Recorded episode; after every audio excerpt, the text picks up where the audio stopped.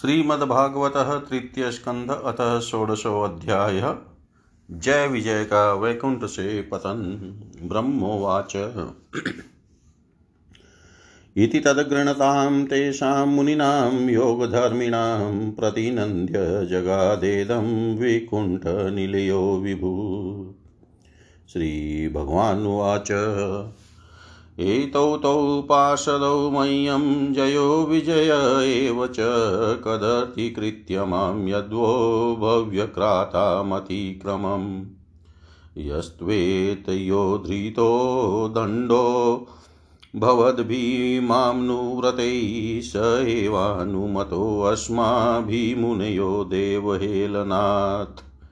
तद्वः प्रसादसाम्यद्य ब्रह्मदेवं परं हि मे तदित्यात्मकृतं मन्ये यतस्वपुम्भिरसत्कृता। यनामानि च गृह्णाति लोको भृत्ये कृतागशीशोऽसाधुवादस्तत्कीर्तिं हन्ति त्वचमिवामय। यस्यामृतामलयस्य सर्वणावगाः सद्य पुनाति जगदाश्वपश्चाद्विकुण्ठः सोऽहं भवद्भ्य उपलब्धसुतीर्थकीर्तिश्चिन्नां स्वबाहुमपीव प्रतिकूलवृत्तिम् यत् सेवया चरणपद्मपवित्रेणुं सद्य क्षताखिलमलं प्रतिलब्धशीलम्। न श्रीविरक्तमपि माँ विजहाति यस्या प्रेक्षालवात इतरे नियमान् वहन्ति नाहं तथाद्मि यजमानः विवितानेश्च्योतधृतप्लुत मदनहुतभुङ्मुखेन यद् ब्राह्मणस्य मुखतश्चरोतोऽनुघासं तुष्टस्य मय वहिते निजकर्मपाके। येषां भीमर्यहं खण्डविकुण्ठयोगं मायाविभूतिरमलाङ्गगृजः किरीटे। विप्रास्तु को न विषहेत यदर्नाम्भ सद्य पुनाति सह चन्द्रललामलोकान्। ये मे तनुद्विजवरान्दुहति मर्दिया भूतान्यलब्धशराणानि च भेदबुद्धया। द्रक्ष्यन्त्यगच्छतः दृशो हि हैमन्यवस्थान् गृध्रारुषामं कुशन्त्यधिदण्डनेतु ये ब्राह्मणान् मयि धिया क्षिपतोऽर्चयन्तस्तुष्य दृढस्मितशुद्धोक्षितपद्मवक्त्रः। वाण्यानुरागकलयात्मजवद गृह्णन्त सम्बोधयन्त्यहमिवाहमुपवाह पाहतस्ते। तन्मेष्वभर्तुरवसायं लक्ष्यमाणो युष्मदव्यतिक्रमगतिं प्रतिपद्य सद्य। भूयो ममान्तिकमितां तदनुग्रहो मे यत्कल्पतामर्चैरतो भृतयो विवास। ब्रह्मोवाच। अत तस्यो सतीं देवीं ऋषिकुल्यां सरस्वतीं नाश्वाद्य मन्युदष्टानां तेषामात्माप्यतृप्तय।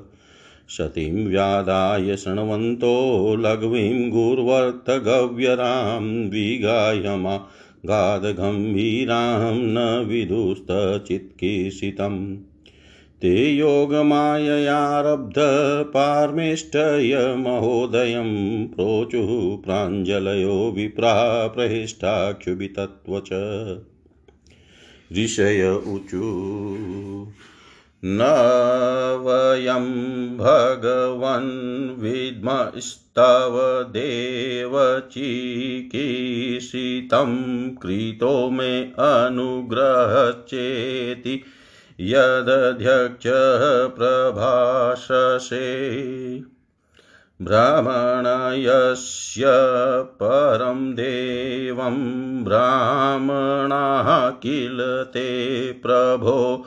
विप्राणां देवदेवानां भगवानात्मदेवतम्। त्वतः सनातनो धर्मो रक्ष्यते तनुभिस्तावद्धर्मस्य परमो गुह्यों निर्विकारो भवान्मत। तरन्ति अञ्जसा मृत्युं निवृत्ता यदनुग्रहात् योगिनः स भवा न किं स्वेदु नुगृह्योत यत्परै यं वै विभूतिरूपयाख्यनु। यं वै विभूतिरूपयात्यनुवेलं मन्यैरथार्थिभिः स्वशिरसा धृतपादरेणुः धन्यार्पिताङ्घ्रितुलसी। नवदाम नवदाम धाम्नो। लोकं मधुव्रतपतेरिव कामयाना। यस्तां विविक्तचरितैरनुवर्तमानां नात्याद्रियत्परं भागवत्प्रसङ्गः। स त्वं द्विजानुपथ पुण्यरजपुनीत श्रीवत्सलक्ष्म किमगा भगभाजन्स्त्वम् धर्मस्य ते भगवतस्त्रियुगत्रिभिः स्वैपद्भिश्चराचरमिदं द्विजदेवतार्थम्। नूनं भृतं तदभिघातिरजस्तमश्च सत्त्वेनो वरदया तनुवानिरस्य न त्वं द्विजोत्तं कुलं यदिहात्मगोपं गोप्तावृषस्वहर्णेन शनु शशुनृतेन तयोर्वनक्ष्यन्नङ्क्ष्यति शिवस्तव देवपन्था। लोकोऽगृहीष्यदृषभस्य हि तत्प्रमाणम्। ततोऽनभीष्टमिव सत्त्वनिधे विधित्सौख्यमं जनाय निजशक्तिभिरुदधृतारे। नेतावतात्रयधिपतिर्बत विश्वभर्तु स्तेजक्षतं त्ववनतस्य स ते विनोद। यं वानयोधममधीश भवान् विद्यते वृत्तिं नु वा तदनु निर्वयलीकम् अस्मासु वाय उचितो ध्रियतां सदण्डो ये अनागशो वयमयुङ्ख्यम् यही किल्बिषेन्यनागशो वयं योङ्क्षमहि किल्बिषेन्। श्रीभगवानुवाच। एतौ सुरेतरगतिं प्रतिपद्य सद्य सरम्बसंवृतसमाध्यनुबधयोगो भूयसकाशमुपयास्यतः आशुवो यव, आशुयो वः शापो मयेव निमित्तस्तदवेत विप्रा ब्रह्मोवाच अथ ते मुनयो दृष्ट्वा नयनानन्दभाजनं वैकुण्ठतदधिष्ठानं विकुण्ठं च स्वयं प्रभम्। भगवन्तं परिक्रम्य प्रणिपत्यानुमान्य च प्रतिजग्मुः प्रमुदितः संसन्तो वैष्णवीं श्रियम्। भगवाननुगावाह यातं वाभीष्टमस्तुषं ब्रह्मतेजसमर्थोऽपि हन्तुं नेचे मतं तु मे एतत्पुरेव निर्दिष्टं रमया क्रुद्धया यदा पुरापवारिता द्वारी विशन्ति मयुपारते। मयि शरम्भयोगेन निस्तीर्य ब्रह्महेलनं प्रत्येष्यतं निकाशं मे कालेनाल्पियशा पुनः। द्वास्तावादिश्य भगवान् विमानश्रेणिभूषणं सर्वातिशयया लक्ष्म्या जुष्टं स्वं धिष्णयमाविशत्। तौ तु गीर्वाणऋषभौ दुस्तराधरिलोकत। हत श्रियो ब्रह्मशापाद्भूतां विगतस्मयो। तदा विकुण्ठधिष्णातयो निर्पतमानयो आह आहकारो महानाशीद्विमानाग्रयेषु पुत्रका। तावेव हि धूना तावेभियधुना प्राप्तौ पार्षदप्रवरौ हरै दीते जठरनिर्विष्टं काश्यपं तेज उल्बणम्। तयोरशूरयोरद्य तेजसायं यो हि वः आक्षितम्, आक्षिप्तं तेज एतैः भगवास्तद्विधिसति विश्वस्य यस्थितिलयोद्भव हेतुराद्यो योगेश्वरैरपि दुरतेययोगमाय क्षेमं विधास्यति स नो भगवास्त्रयधीशस्तत्राश्रमदीयविमृशेन् कियानिहात स्तत्रास्मदीयविमृशेन् किया कियानिहात श्री ब्रह्मा जी ने कहा, देवगण, जब योग निष्ठ सनकादि मुनियों ने इस प्रकार स्तुति की, तब वैकुंठ निवास श्री हरि ने उनकी प्रशंसा करते हुए यह कहा।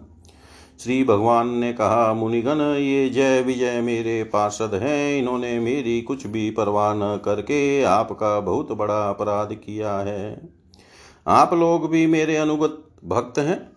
अतः इस प्रकार मेरी ही अवज्ञा करने के कारण आपने इन्हें जो दंड दिया है, वह मुझे भी अभिमत है। ब्राह्मण मेरे परम आराध्य हैं, मेरे अनुचरों के द्वारा आप लोगों का जो तिरस्कार हुआ है, उसे मैं अपना ही किया हुआ मानता हूँ।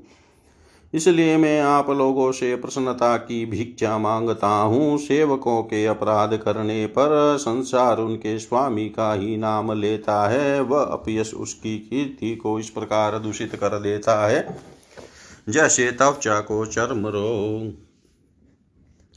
मेरी निर्मल सुयश सुधा में गोता लगाने से चांडाल पर्यंत सारा जगत तुरंत पवित्र हो जाता है। इसीलिए मैं विकुंठ कहलाता हूँ। किंतु यह पवित्र कीर्ति मुझे आप लोगों से ही प्राप्त हुई है। इसलिए जो कोई आपके विरुद्ध आचरण करेगा, वह मेरी भुजा ही क्यों न हो, मैं उसे तुरंत काट डालूँगा। आप लोगों की सेवा करने से ही मेरी चरण रज को ऐसी पवित्रता प्राप्त हुई है कि वह सारे पापों को तत्काल नष्ट कर देती है और मुझे ऐसा सुंदर स्वभाव मिला है कि मेरे उदासीन रहने पर भी लक्ष्मी जी मुझे एक क्षण के लिए भी नहीं छोड़ती। यद्यपि इन्हीं के लेश मात्र कृपा कटाक्ष के लिए अन्य ब्रह्मादि देवता नाना प्रकार के नियमों एवं व्रतों का पालन करते हैं, जो अपने संपूर्ण कर्म फल मुझे अर्पण कर सदा संतुष्ट रहते हैं, वे निष्काम ब्राह्मण, ग्रास ग्रास पर तृप्त होते हुए घी से तर तरह तरह के पकवानों का जब भोजन करते हैं, तब उनके मुख से मैं जैसा तृप्त होता हूँ, वैसा यज्ञ में अग्नि रूप मुख से यजमान की दी हुई आहुतियों को ग्रहण करके नहीं होता। योग माया का अखंड और असीम ऐश्वर्य मेरे अधीन है, तथा मेरी चरणों तक रूपिणी गंगा जी चंद्रमा को मस्तक पर धारण करने वाले भगवान शंकर के सहित समस्त लोकों को पवित्र करती है। ऐसा परम पवित्र एवं परमेश्वर होकर भी मैं जिनकी पवित्र चरण रज को अपने मुकुट पर धारण करता हूँ, उन ब्राह्मणों के कर्म को कौन नहीं सहन करेगा? ब्राह्मण दूध देने वाली गौएँ और अनाथ प्राणी, ये मेरे ही शरीर हैं। पापों के द्वारा विवेक दृष्टि नष्ट हो जाने के कारण जो लोग इन्हें मुझसे भिन्न समझते हैं, उन्हें मेरे द्वारा नियुक्त यमराज के घृद्र जैसे दूत जो सर्प के समान क्रोधी है, अत्यंत क्रोधी होकर अपनी चौचों से नोचते हैं। ब्राह्मण तिरस्कार पूर्वक कटु भाषण भी करे तो भी जो उसमें मेरी भावना करके प्रश्नचित से तथा अमृत भरी मुस्कान से युक्त मुख कमल से उसका आदर करते हैं, तथा जैसे रूठे हुए पिता को पुत्र और आप लोगों को मैं मनाता हूँ। उसी प्रकार जो प्रेम पूर्ण वचनों से प्रार्थना करते हुए उन्हें शांत करते हैं, वे मुझे अपने वश में कर लेते हैं। मेरे इन सेवकों ने मेरा अभिप्राय न समझ कर ही आप लोगों का अपमान किया है, इसलिए मेरे अनुरोध से आप केवल इतनी कृपा कीजिए कि इनका यह निर्वासन काल शीघ्र ही समाप्त हो जाए। ये अपने अपराध के अनुरूप अधम गति को भोग कर शीघ्र ही मेरे पास लौट आए। श्री ब्रह्मा जी कहते हैं, देवताओं, सनकादि मुनि क्रोध रूप सर्प से डसे हुए थे। तो भी उनका चित अंतकरण को प्रकाशित करने वाली भगवान की मंत्रमयी सुमधुर वाणी सुनते सुनते तृप्त नहीं हुआ। भगवान की उक्ति बड़ी ही मनोहर और थोड़े अक्षरों वाली थी, किंतु वह इतनी अर्थपूर्ण सार युक्त दुर्विज्ञेय और गंभीर थी कि बहुत ध्यान देकर सुनने और विचार करने पर भी वे यह न जान सके कि भगवान क्या करना चाहते हैं। भगवान की इस अद्भुत उदारता को देख कर वे बहुत आनंदित हुए और उनका अंग अंग पुलकित हो गया। फिर योग माया के प्रभाव से अपने परम ऐश्वर्य का प्रकट, प्रभाव प्रकट करने वाले प्रभु से वे हाथ जोड़कर कहने लगे। मुनियों ने कहा स्वप्रकाश भगवान, आप सर्वेश्वर होकर भी जो यह कह रहे हैं कि यह आपने मुझ पर बड़ा अनुग्रह किया, सो इससे आपका क्या अभिप्राय है? यह हम नहीं जान सकते हैं। हम नहीं जान सके हैं। प्रभो, आप ब्राह्मणों के परम हितकारी है। इससे लोक शिक्षा के लिए भले ही ऐसा माने कि ब्राह्मण मेरे आराध्य देव है। वस्तुतः तो ब्राह्मण तथा देवताओं के भी देवता, ब्रह्मादि के भी आप ही आत्मा और आराध्य देव हैं। सनातन धर्म आपसे ही उत्पन्न हुआ है। आपके अवतारों द्वारा ही समय समय पर उसकी रक्षा होती है तथा निर्विकार स्वरूप आप ही धर्म के परम गुह्य रहस्य हैं। यह शास्त्रों का मत है। आपकी कृपा से निवृत्ति परायण योगी जन सहज में ही मृत्यु रूप संसार सागर से पार हो जाते हैं। फिर भला, दूसरा कोई आप पर क्या कृपा कर सकता है? भगवान दूसरे अर्थार्थी जन जिनकी चरण रज को सर्वदा अपने मस्तक पर धारण करते हैं, वे लक्ष्मी जी निरंतर आपकी सेवा में लगी रहती हैं। सो ऐसा जान पड़ता है कि भाग्यवान भक्तजन आपके चरणों पर जो नूतन तुलसी की मालाएँ अर्पण करते हैं, उन पर गुंजार करते हुए भौरों के समान वे भी आपके पाद पद्मों को ही अपना निवास स्थान बनाना चाहती है। किंतु अपने पवित्र चरित्रों से निरंतर सेवा में तत्पर रहने वाली उन लक्ष्मी जी का भी आप विशेष आदर नहीं करते। आप तो अपने भक्तों से ही विशेष प्रेम रखते हैं। आप स्वयं ही संपूर्ण भजनीय गुणों के आश्रय हैं। क्या जहाँ तहाँ विचरते हुए ब्राह्मणों के चरणों में लगने से पवित्र हुई मार्ग की धूली और श्रीवत्स का चिन्ह आपको पवित्र कर सकते हैं? क्या इनसे आपकी शोभा बढ़ सकती है? भगवान, आप साक्षात धर्म स्वरूप हैं। आप सत्यादि तीनों युगों में प्रत्यक्ष रूप से विद्यमान रहते हैं तथा ब्राह्मण और देवताओं के लिए तप, शौच और दया अपने इन तीन चरणों से इस चराचर जगत की रक्षा करते हैं। अब आप अपनी शुद्ध सत्वमयी वरदायिनी मूर्ति से हमारे धर्म विरोधी रजोगुण तमोगुण को दूर कर दीजिए। देव यह ब्राह्मण कुल आपके द्वारा अवश्य रक्षणीय है। यदि साक्षात धर्म रूप होकर भी आप सुमधुर वाणी और पूजनादि के द्वारा इस उत्तम कुल की रक्षा न करे तो आपका निश्चित किया हुआ कल्याण मार्ग ही नष्ट हो जाए, क्योंकि लोक तो श्रेष्ठ पुरुषों के आचरण को ही प्रमाण रूप से ग्रहण करता है। प्रभु, आप सत्व गुण की खान हैं और सभी जीवों का कल्याण करने के लिए उत्सुक हैं। इसी से आप अपनी शक्ति रूप राजा आदि के द्वारा धर्म के शत्रुओं का संहार करते रहते हैं। क्योंकि वेद मार्ग का उच्छेद आपको अभिष्ट नहीं है। आप त्रिलोकीनाथ और जगत प्रतिपालक होकर भी ब्राह्मणों के प्रति इतने नम्र रहते हैं। इससे आपके तेज की कोई हानि नहीं होती। यह तो आपकी लीला मात्र है। सर्वेश्वर इन द्वारपालों को आप जैसा उचित समझे, वैसा दंड दें, अथवा पुरस्कार रूप में इनकी वृत्ति बढ़ा दें। हम निष्कपट भाव से सब प्रकार आपसे सहमत हैं, अथवा हमने आपके इन निरपराध अनुचरों को साप दिया है, इसके लिए हम ही को उचित दंड दें। हमें वह भी सहस स्वीकार है। श्री भगवान ने कहा, मुनिगण, आपने इन्हें जो साप दिया है, सच जानिए, वह मेरी ही प्रेरणा से हुआ है। अब ये शीघ्र ही देते योनि को प्राप्त होंगे और वहाँ क्रोधावेश से बढ़ी हुई एकाग्रता के कारण सुदृढ़ योग संपन्न होकर फिर जल्दी ही मेरे पास लौट आएँगे। श्री ब्रह्मा जी कहते हैं, तदनंतर उन मुनीश्वरों ने नैना भी राम भगवान विष्णु और उनके स्वयं प्रकाश वैकुंठ धाम के दर्शन करके प्रभु की परिक्रमा की और उन्हें प्रणाम कर कर तथा उनकी आज्ञा पा, भगवान के ऐश्वर्य का वर्णन करते हुए प्रमुदित हो वहाँ से लौट गए। फिर भगवान ने अपने अनुचरों से कहा, जाओ, मन में किसी प्रकार का भय मत करो। तुम्हारा कल्याण होगा। मैं सब कुछ करने में समर्थ होकर भी ब्रह्म तेज को मिटाना नहीं चाहता, क्योंकि ऐसा ही मुझे अभिमत भी है। एक बार जब मैं योग निद्रा में स्थित हो गया था, तब तुमने द्वार में प्रवेश करती हुई लक्ष्मी जी को रोका था। उस समय उन्होंने क्रुद्ध होकर पहले ही तुम्हें यह साप दे दिया था। अब दैत्य योनि, में मेरे प्रति क्रोधाकार वृत्ति रहने से तुम्हें जो एकाग्रता होगी, उससे तुम विश्व तिरस्कार जनित पाप से मुक्त हो जाओगे और फिर थोड़े ही समय में मेरे पास लौट आओगे। द्वारपालों को इस प्रकार आज्ञा दे, भगवान ने विमानों की श्रेणियों से सुसज्जित अपने सर्वाधिक श्री संपन्न धाम में प्रवेश किया। वे देव श्रेष्ठ जय विजय तो ब्रह्म शाप के कारण उस अलंघनीय भगवत धाम में ही श्रीहीन हो गए, तथा उनका सारा गर्व गलित हो गया।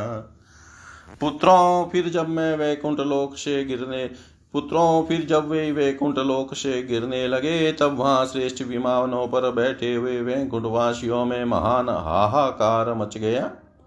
इस समय दीति के गर्भ में स्थित जो कश्यप जी का उग्र तेज है, जिसमें भगवान के उन पार्षद प्रवरों ने ही प्रवेश किया है, उन दोनों असुरों के तेज से ही तुम सबका तेज फीका पड़ गया है। इस समय भगवान ऐसा ही करना चाहते हैं, जो आदि पुरुष संसार की उत्पत्ति, स्थिति और लय के कारण है, जिनकी योग माया को बड़े बड़े योगी जन भी बड़ी कठिनता से पार कर पाते हैं। वे सत्वादि तीनों निर्गुण तीनों गुणों के नियंता श्री हरि ही हमारा कल्याण करेंगे। अब इस विषय में हमारे विशेष विचार करने से क्या लाभ हो सकता है? इति श्रीमद्भागवते महापुराणे पारमहंस्यां सहितायां तृतीयस्कन्धे षोडशोऽध्याय। सर्वं श्रीशां सदाशिवार्पणम् अस्तु। ॐ विष्णवे नमः, ॐ विष्णवे नमः, ॐ विष्णवे नमः। श्रीमद्भागवत तृतीय स्कंध सप्तशोध्याय हिरण्यकशिपु और हिरण्याक्ष का जन्म तथा हिरण्याक्ष की दिग्विजय मैत्रेयी उवाच। निशम्यात्मभुवा गीतं कारणं शङ्कयोञ्जिता ततः सर्वे न्यवर्तन्त त्रिदिवाय दिवोकश। दितिस्तु भर्तुरादेशात्पत्यपरिशङ्किनी पूर्णे वर्षशते साध्वी पुत्रो प्रशुष्वै यमौ। उत्पाता भवस्तत्र निपेतु जायमानयो, दिवि भुव्यन्तरिक्षे च लोकस्योरुभयावहा। सहाचला भुवश्चेलुर्दिशः सर्वा प्रज्ज्वलु शोल्काश्चाशनयपेतुकेतवश्चातिहेतव ववौ वायुः फुत्काराणिरयन्मुहुन्मूलयन्न गपतीन्वात्यानिको रजोध्वज उद्धस्ततडिदम्बोदघटया नष्टभागने व्योम्नि प्रविष्ट तमसा न स्म व्यादृश्यते पदम्। चुक्रोशविमनावार्धिरुदुर्मिक्षुभितोदर शोधपानाश्च सरितश्चुक्षुभुशुष्कपङ्कजा मुहुपरिधयोऽभुवन शराव्यो शशिसूर्ययो निर्घाता रथनिह्लादा विवरेभ्य प्रजज्ञिरे। अन्तग्रामेषु मुखतो वमन्त्योऽग्निमुल्बणं श्रीगालो लुकट्टङ्कारै प्रणेदुरशिवं शिवा सङ्गीतवद्रोदनवन्दुन्मयशिरोधरां व्यमुञ्चन विविधा वाचो ग्रामसिंहास्ततस्ततः। खराश्च कर्कशैः क्षतः खुरेर्घ्नन्तो धरातलं खार्काररम्भसामता पर्यधावन् वरुत्तश रुदन्तो राशभत्रस्ता नीडादुधपतन् खगा घोषैरण्ये च पशवः सकृन्मूत्रं कुर्वत। गावोऽत्र शनसृग्दोहास्तो यदा पूयवशिन व्यरुदन् देवलिङ्गानि द्रुमापेतु विनानिलम् ग्रहान् पुण्यतमानन्ये भगणाश्चापि दीपितातिचेरुवक्रगत्यायुधश्च परस्परम्। दृष्टवान्या च महोत्पाता न तत्त्वविद्ध प्रजा ब्रह्मपुत्रा नृते भीता मेनिरे विश्वसम्प्लवम् तावादिदेत्यो सहसा व्यज्यमानात्मपौरुषो ववृधाते यश्मसारेण कायेनाद्रिपति इव। दिवि स्पर्शो हेमकिरीटकोटिभिर्निरुधकाष्ठो स्फुरदङ्गदाभुजौ गां कम्पयन्तौ चरणै पदे पदे कटया शुकाञ्चार्कमतीत्यतस्ततु प्रजापतीनाम तयोर्काशिद यः प्राक् स्वदेहाद्यमयोरजायत तं वै हिरण्यकशिपुं विदु प्रजा, यं तं हिरण्याक्षमसुतसाग्रत। चक्रे हिरण्यकशिपूर्दोभ्यां ब्रह्मवरेण च वशे सम्पालालोकास्त्रीन् कुतो मृत्युरुद्धत हिरण्याक्षोऽनुजस्तस्य प्रियप्रीतिकृदन्वहं गदापाणिदिवं यातो युत्सु मृगनय मृगयन् रणम् तं वीक्षय दुःसहजवं रणतकाञ्चननूपुरं वेजयन्त्यां सृजाजुष्टं सन्न्यस्तमागदम्। मनोवीर्यवरोतिशक्त मनोवीर्यवरोतिसिक्तमृषण्यम यमकुतो भयं। मनोवीर्यवरोत्सिक्तं श्रीण यं कुतो भयं भीतानिलीलिरै देवास्ताक्ष्यत्रस्ता इवाहय। स वै तिरोहितान् दृष्ट्वा महसाश्वेन दैत्यरात् सेन्द्रान् देवगणान् क्षीबान् पश्यन् व्यनददभृशम् ततो निवृतः क्रीडिष्यन् गम्भीरं भीमनीश्वनं विजगाये महासत्त्वो वादिमत इव द्विप। तस्मिन् प्रविष्टे वरुणस्य सैनिका यादो गणासनधिय ससाध्वसा अन्यमाना अपि तस्य वचसा प्रदर्शिता दुरतरं प्रदुद्रुवुः स वशपुगाननुदद्धो महाबलश्चन चरणमहोर्मीञ्च वशसेनि वशस्य नेरितान्मुहुः। मौव्याभिजग्ने गदया विभावरी मासे दिवास्तात् पुरीं प्रचेतस। तत्रोपलभ्याशुरलोकपालकं यादो गणानां ऋषभं प्रचेतसं। स्मयन् प्रलब्धुं प्रणिपत्य नीचव जगाद मे देयाधिराजसंयुगम् त्वं लोकपालो अधिपति बृहित्रवा वीर्यापहो दुर्मदवीरमानिनां विजित्य लोके अखिलदैत्यदानवान्यद्राजसूयेन पुरायजत्प्रभो स एव मुक्ति स एव मूर्तिशक्तमदेन विद्विषा दृढं प्रलब्धो भगवान्नपाम्पति रोषं समुत्थं शमयन् स्वया धिया व्यवोचदङ्गोपशमं गता वयम्। पश्यामि नान्यं पुरुषात् पुरातनाद्य संयुगे त्वां रणमार्गकोविदम् आराधयिष्यत्यसुरसभेहितं मनस्विनोऽयं गृणते भवादृशा। तं वीरमारादभिपद्य विस्मय सहिष्यसे वीरशयेष्वभिवृतः यस्त्वद्विधानां शतां प्रशान्तयै रूपाणि दते सदनुग्रहेच्छया रूपाणि दते सदनुग्रहेच्छया श्री मैत्रेयी जी ने कहा विदुर जी ब्रह्मा जी के कहने से अंधकार का कारण जानकर देवताओं की शंका निवृत्त हो गई और फिर वे स्वर, सब स्वर्ग लोक को लौट आए। इधर दीति को अपने पति देव के कथनानुसार पुत्रों की ओर से उपद्रवादि की आशंका बनी रहती थी। इसलिए जब सौ जब पूरे सौ वर्ष बीत गए, तब उस साध्वी ने दो यमज जुड़वे पुत्र उत्पन्न किए। उनके जन्म लेते समय स्वर्ग, पृथ्वी और अंतरिक्ष में अनेकों उत्पात होने लगे, जिनसे लोग अत्यंत भयभीत हो गए। जहाँ तहां पृथ्वी और पर्वत कांपने लगे, सब दिशाओं में धा होने लगा, जगह जगह उल्का पात होने लगा, बिजलियाँ गिरने लगी और आकाश में अनिष्ट सूचक धूम केतु पुछल तारे दिखाई देने लगे। बार बार सायम सायम करती और बड़े बड़े वृक्षों को उखाड़ती हुई बड़ी विकट और असह्य वायु चलने लगी। उस समय आंधी उसकी सेना और उड़ती हुई धूल ध्वजा के समान जान पड़ती थी।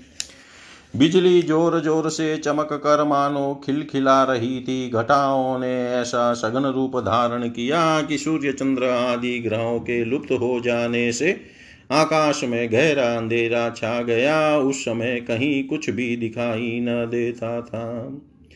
समुद्र दुखी मनुष्य की भांति कोलाहल करने लगा। उसमें ऊँची ऊँची तरंगे उठने लगी और उसके भीतर रहने वाले जीवों में बड़ी हलचल मच गई। नदियों तथा अन्य जलाशयों में भी बड़ी खलबली मच गई और उनके कमल सूख गए। सूर्य और चंद्रमा बार बार ग्रस जाने लगे, तथा उनके चारों ओर अमंगल सूचक मंडल बैठने लगे।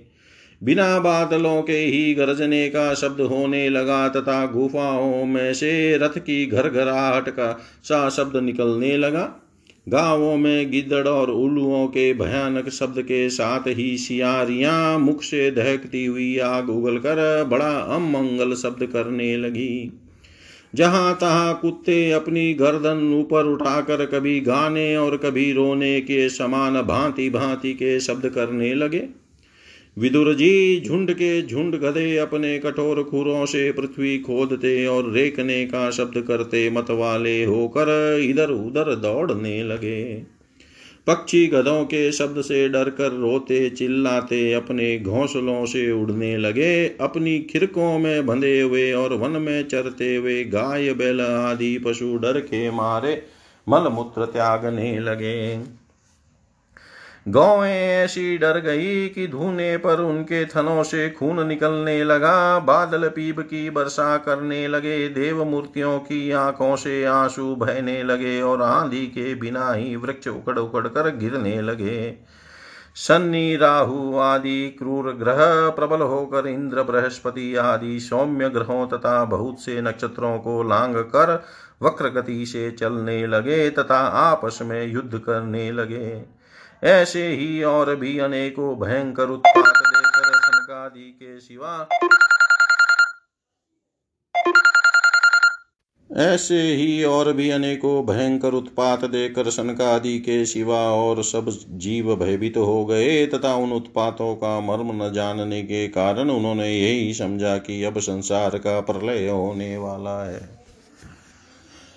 वे दोनों आदि दैत्य जन्म के अनंतर शीघ्र ही अपने फौलाद के समान कठोर शरीरों से भड़कर महान पर्वतों के सदृश हो गए तथा उनका पूर्व पराक्रम भी प्रकट हो गया। वे इतने ऊँचे थे कि उनके स्वर्णमय मुकुटों का अग्रभाग स्वर्ग को स्पर्श करता था और उनके विशाल शरीरों से सारी दिशाएँ आच्छादित हो जाती थी। उनकी भुजाओं में सोने के बाजू बंद चमचमा रहे थे, पृथ्वी पर जो वे एक एक कदम रखते थे, उससे भूकंप होने लगता था और जब वे खड़े होते थे, तब उनकी जगमगाती हुई चमकीली करधनी से, सुशोभित कमर अपने प्रकाश से सूर्य को भी मात करती थी। वे दोनों यमज थे। प्रजापति कश्यप जी ने उनका नामकरण किया। उनमें से जो उनके वीर से दीति के गर्भ से पहले स्थापित हुआ था, उसका नाम हिरण्य कश्यप रखा। और जो दीति के उदर से पहले निकला, वह हिरण्याक्ष के नाम से विख्यात हुआ। हिरण्यकश्यपु ब्रह्मा जी के वर से मृत्यु भय से मुक्त हो जाने के कारण बड़ा उद्धत हो गया था। उसने अपनी भुजाओं के बल से लोकपालों के सहित तीनों लोकों को अपने वश में कर लिया। वह अपने छोटे भाई हिरण्याक्ष को बहुत चाहता था और वह भी सदा अपने बड़े भाई का प्रिय कार्य करता रहता था। एक दिन वह हिरण्याक्ष हाथ में गदा लिए युद्ध का अवसर ढूंढता हुआ स्वर्गलोक में जा पहुँचा। उसका वेग बड़ा असह्य था। उसके पैरों के, में सोने के नुपुरों की झनकार हो रही थी। गले में विजय सूचक माला धारण की हुई थी और कंधे पर विशाल गदा रखी हुई थी। उसके मनोबल, शारीरिक बल तथा ब्रह्मा जी के वर ने उसे मतवाला कर रखा था। इसलिए वह सर्वथा निरकुंशो निरुकुंश और निरंकुश और निर्भय हो रहा था। उसे देख कर देवता लोग डर के मारे, वैसे ही जहाँ तहां छिप गए, जैसे गरुड़ के डर से सांप छिप जाते हैं। जब दैत्यराज हिरण्याक्ष ने देखा कि मेरे तेज के सामने बड़े बड़े गर्विले इंद्रादि देवता भी छिप गए हैं, तब उन्हें अपने सामने न देखकर वह बार बार भयंकर गर्जना करने लगा। फिर वह महाबली देत्य वहाँ से लौटकर जल क्रीड़ा करने के लिए मतवाले हाथी के समान गहरे समुद्र में घुस गया, जिसमें लहरों की बड़ी भयंकर गर्जना हो रही थी। ज्यो ही उसने समुद्र में पैर रखा कि डर के मारे वरुण के सैनिक जलचर जीव हक बक्का गए और किसी प्रकार की छेड़छाड़ न करने पर भी वे उसकी धाक से ही घबरा कर बहुत दूर भाग गए। महाबली हिरण्याक्ष। अनेक वर्षों तक समुद्र में ही घूमता और सामने किसी प्रतिपक्षी को न पाकर बार बार वायु वेग से उठी हुई उसकी प्रचंड तरंगों पर ही अपनी लोहमयी गदा को आजमाता रहा। इस प्रकार घूमते घूमते वह वरुण की राजधानी विभावरीपुरी में जा पहुँचा। वहाँ पाताल लोक के स्वामी जलचरों के अधिपति वरुण जी को देख कर उसने उनकी हँसी उड़ाते हुए नीच मनुष्य की भांति प्रणाम किया और कुछ मुस्कुराते हुए व्यंग से कहा, महाराज, मुझे युद्ध की भिक्षा दीजिए। प्रभु, आप तो लोकपालक राजा और बड़े कीर्तिशाली हैं। जो लोग अपने को बांका वीर समझते थे, उनके वीर मद को भी आप चूर्ण कर चुके हैं। और पहले एक बार आपने संसार के समस्त दैत्य दानवों को जीत कर राजसूय यज्ञ भी किया था। उस मदोन्मत शत्रु के इस प्रकार बहुत उपहास करने से भगवान वरुण को क्रोध तो बहुत आया, किंतु अपने बुद्धि बल से वे उसे पी गए और बदले में उससे कहने लगे, भाई, हमें तो अब युद्ध आदि का कोई चाव नहीं रह गया है। भगवान पुराण पुरुष के सिवा हमें और कोई ऐसा दिखता भी नहीं जो तुम जैसे रणकुशल वीर को युद्ध में संतुष्ट कर सके। दैत्यराज, तुम उन्हीं के पास जाओ, वे ही तुम्हारी कामना पूरी करेंगे। तुम जैसे वीर उन्हीं का गुणगान किया करते हैं। वे बड़े वीर हैं। उनके पास पहुँचते ही तुम्हारी सारी शेखी पूरी हो जाएगी और तुम कुत्तों से गिरकर वीर सैया पर शयन करोगे। वे तुम जैसे दुष्टों को मारने और सत्पुरुषों पर कृपा करने के लिए अनेक प्रकार के रूप धारण किया करते हैं। इति श्रीमद्भागवते महापुराणे पारमहंस्यां सहितायां तृतीयस्कन्धे हिरण्याक्षदिग्विजये सप्तदशोऽध्याय सर्वं श्रीशां सदाशिवार्पणम् अस्तु। ॐ विष्णवे नमः, ॐ विष्णवे नमः, ॐ विष्णवे नमः।